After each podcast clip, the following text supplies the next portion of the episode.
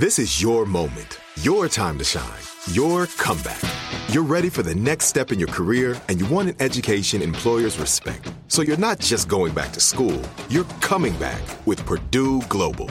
Backed by Purdue University, one of the nation's most respected public universities, Purdue Global is built for people who bring their life experience into the online classroom. Purdue Global, Purdue's online university for working adults. Start your comeback today at purdueglobal.edu. Hi, I'm Michael Rapaport. And I'm Kibi Rapaport. And together we're hosting Rapaport's, Reality Podcast. We have a passion for reality TV, and we're inviting you into our living room. We're dissecting the drama and we're giving praise to the single greatest form of entertainment on television today. That is right. Reality TV is the greatest form of entertainment on television today. Listen to Rapaport's Reality with me, Kibi Rapaport. And me, Michael Rapaport, on the iHeartRadio app, Apple Podcast, or wherever you get your podcast. As important as choosing the right destination when traveling is choosing the right travel partner. Gene! Gene Fodor! Gene, was But be careful, because the worst trips result when two partners have two different agendas. The CIA really need your help, Gene. Freeze, Americano! Huh? Oh! Gene, run! Listen to Fodor's Guide to Espionage on the iHeartRadio app, Apple Podcasts, or wherever you get your podcasts. Welcome to How Stuff Works Now. I'm your host, Lauren Vogelbaum, a researcher and writer here at How Stuff Works.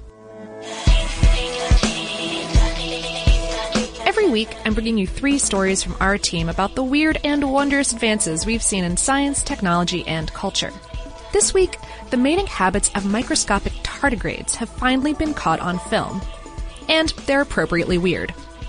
Unrelated, if you can smell asparagus in urine, you can thank your ancestors for a few newly identified genes.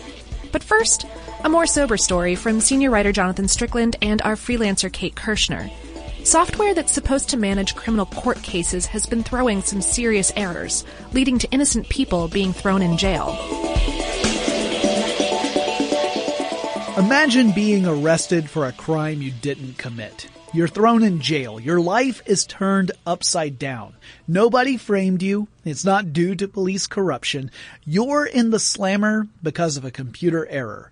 This isn't just an upsetting hypothetical situation. This is something happening to too many people right now in places like Alameda County in California.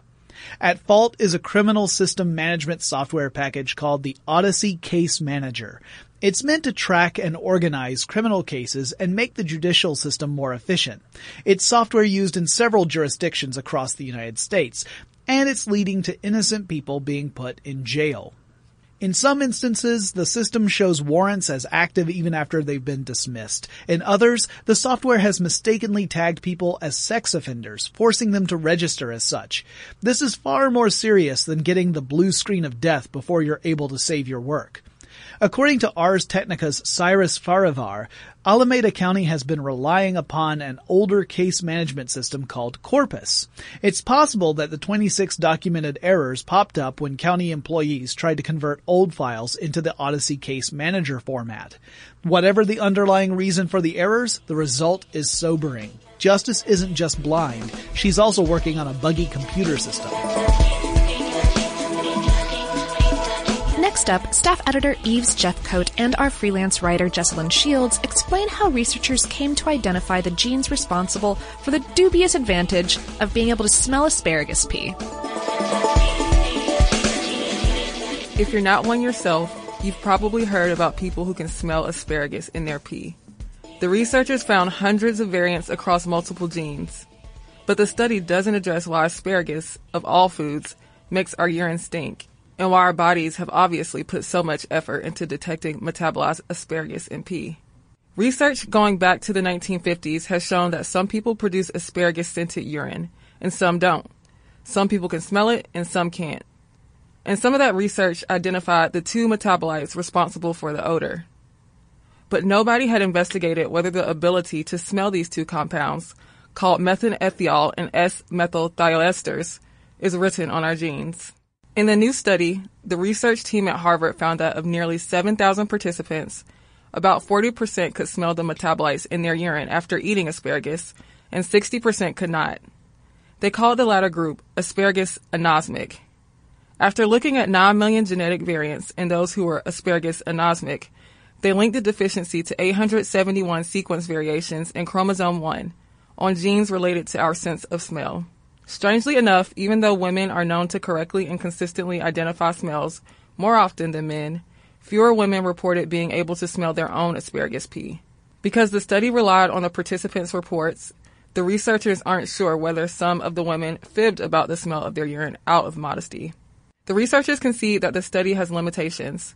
For instance, it only included people of European descent, so there's no telling whether the same genetic variants would be in people of other ethnicities.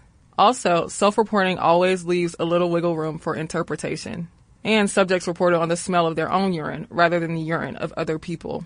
But don't worry if you can't smell the asparagus on your pee. The researchers have your back. They write in their report, Future replication studies are necessary before considering targeted therapies to help anosmic people discover what they are missing.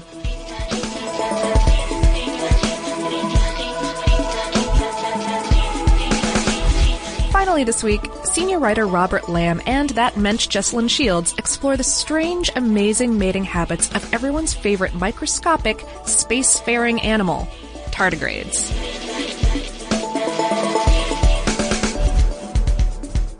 We all know tardigrades or water bears are tough as nails. This little micro animal is a fighter if there ever was one. And as a new study in the Zoological Journal points out, they're also lovers, with an absurd amount of foreplay.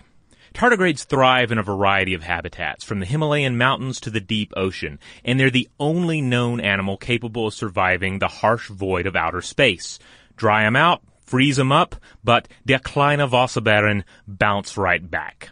Subjected to any of these trials, a tardigrade will transform into a desiccated little husk. But when it's over, you just add a little water to the corpse and it will plump right back up to life and munch on some algae like nothing happened.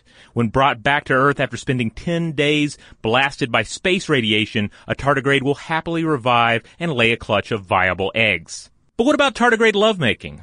Now, there are around uh, 1,200 species of the phylum Tardigrada out there, and not all of them mate in the same way. Some are bisexual, some are hermaphroditic, and others reproduce asexually.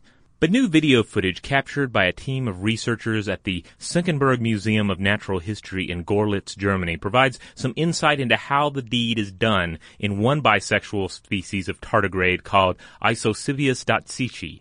And though it might not look like much to the untrained eye, the researchers assure us that things get weird. The animals mate right after the female has molted, something that happens several times a year. The researchers paired off 30 male-female couples and then filmed them uh, in flagrante delicto. They found that after the female's outer skin detaches, she lays eggs inside it. If for whatever reason no male happens to waddle by after she lays her eggs, no biggie, she just reabsorbs them back into her body. But if there is a male around, he sort of wraps his body around her head, and the two engage in an hour-long mutual stimulation marathon, in which he might ejaculate several times into the space between her old skin and her new skin, fertilizing her eggs in the process. Voila, you've got yourself new plumbus, I mean tardigrades. Witnessing this unusual sex spectacle has raised almost as many questions as it's answered. For instance, how does the male direct his semen to the right place if he's essentially injecting it under her skin? And why so much foreplay? But hey, perhaps we shouldn't be too surprised that the ultimate rugged survivor organism is also an accomplished lover with a flair for the exotic. Our show for this week. Thank you so much for tuning in. Further thanks to our audio producer, Dylan Fagan, and our editorial liaisons, Allison Loudermilk and Christopher Hasiotis. Subscribe to Now Now for more of the latest science news, and send us links to anything you'd like to hear us cover. Plus your New Year's resolution, though be forewarned, I'll hold you accountable. You can send us an email at nowpodcast at howstuffworks.com. And, of course, for lots more stories like these, head on over to our home planet, now.howstuffworks.com.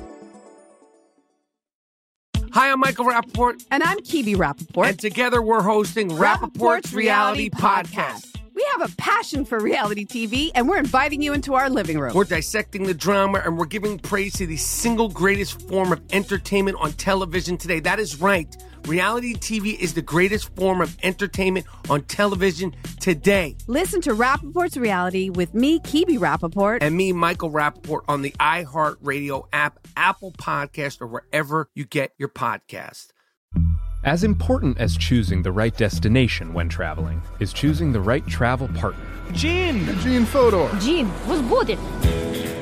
But be careful because the worst trips result when two partners have two different agendas. The CIA really need your help, Gene. Freeze, Americano! Gene, run!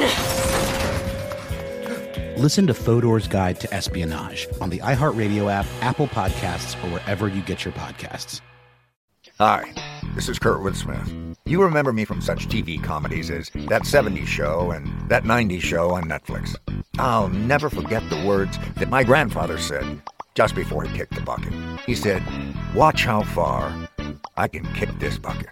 People ask me where I get my dad jokes from. I tell them to listen to the Daily Dad Jokes podcast. Listen to Daily Dad Jokes every day on the iHeartRadio app, Apple Podcasts, or wherever you get your podcasts.